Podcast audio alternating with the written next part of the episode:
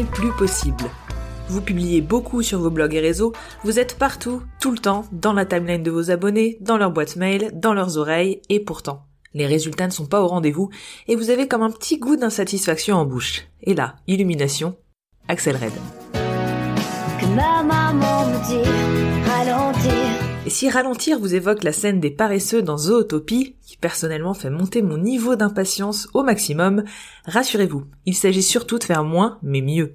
Comme globalement tous les concepts qui commencent par slow. Slow food, slow travel, slow life, slow...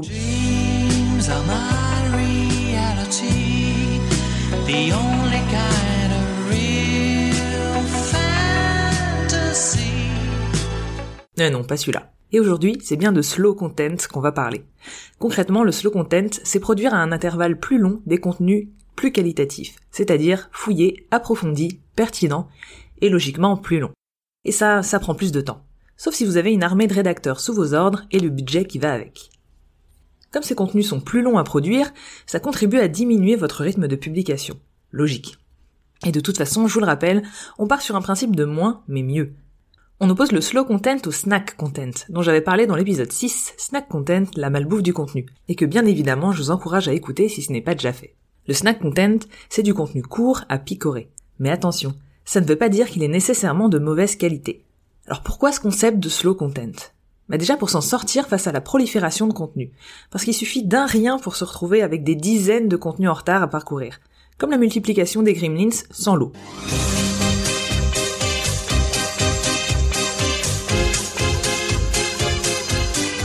Car oui, de plus en plus de contenus sont disponibles. C'est même assez vertigineux. Le temps d'écouter cet épisode, par exemple, plus de 2 millions de stories Instagram auront été publiées. Et bien sûr, les internautes n'ont pas le temps de tout parcourir. Ni vous, ni eux, ni moi ne sommes des machines. Coucou les boîtes mail aux 180 newsletters non lus, les apps de podcast avec de quoi écouter des épisodes pendant une semaine non-stop, ou les listes infinies sur l'app Pocket. Et c'est logique, depuis que tout le monde sait que faire du contenu est bon pour l'image de son entreprise, tout le monde en fait, et parfois à tout va. Or, les journées ne font que 24 heures. C'est pas vrai. Mais si, mon pauvre vieux. Et personne n'a envie de passer son temps à lire, voir ou écouter des contenus de marque. La deuxième raison pour laquelle le slow content est particulièrement intéressante, c'est pour se faire entendre parmi la masse. Hello. It's me. Et si la réponse pendant un temps a été de publier toujours plus pour se démarquer, depuis quelques années c'est plus nuancé.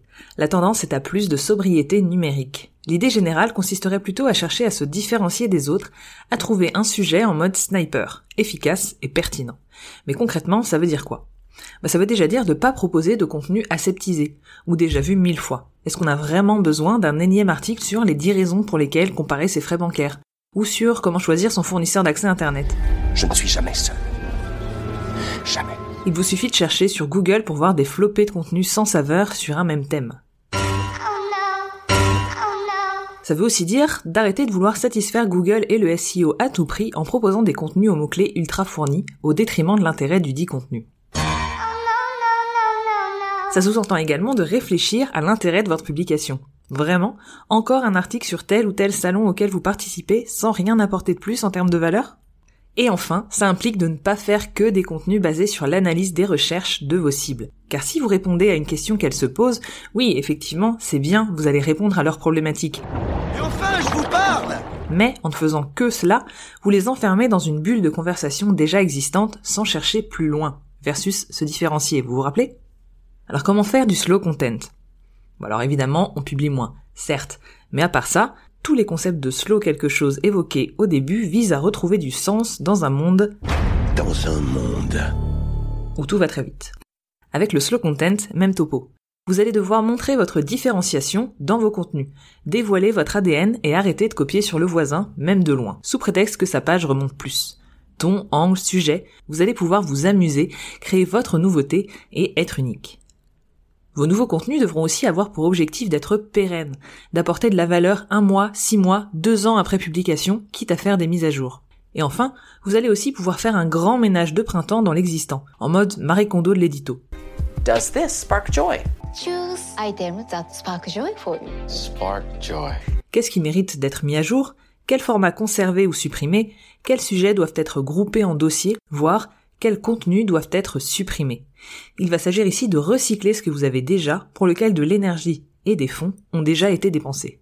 Et si vous pensez, ok, mais les gens zappent, c'est le concept d'infobésité, à quoi bon me donner du mal pour créer mon propre contenu vraiment différenciant? Je vous arrête tout de suite. Quand vous allez dans une boutique de vêtements, par exemple, vous passez rapidement devant tous les portants, jusqu'à ce qu'un produit vous attire l'œil. Et eh bien là, c'est un peu pareil. Votre contenu, il va interpeller le lecteur, qui va s'y arrêter, pour peu qu'il ait de la valeur à ses yeux. D'où l'intérêt de proposer des contenus de qualité, aussi bien sur le fond que sur la forme. Faire du slow content ne veut pas pour autant dire qu'il faut arrêter le snack content. Les deux formats servent des objectifs différents et ils ne sont bien sûr pas les seules possibilités qui s'offrent à vous. En revanche, comme pour tout, se poser un instant dans votre stratégie de contenu pour voir ce qui est réellement utile fait complètement sens. En bref, c'est toujours un peu la même chose. Proposer de la qualité, de la pertinence à travers différents formats. Et surtout, calmer le jeu.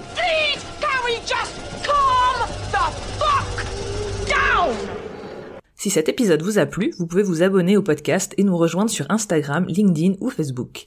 Comme d'habitude, les références citées sont disponibles dans le billet de blog associé à l'épisode sur le diable et dans les détails.fr. Sur notre site, vous pouvez également vous abonner à notre newsletter. Toutes les six semaines, on vous enverra une sélection d'informations toutes fraîches, de conseils pratiques, de lectures et d'épisodes de podcasts tout droit sortis de notre veille. On se retrouve dans deux semaines pour le prochain épisode avec Nadège qui parlera des marronniers. Et évidemment, pas les arbres. À très vite!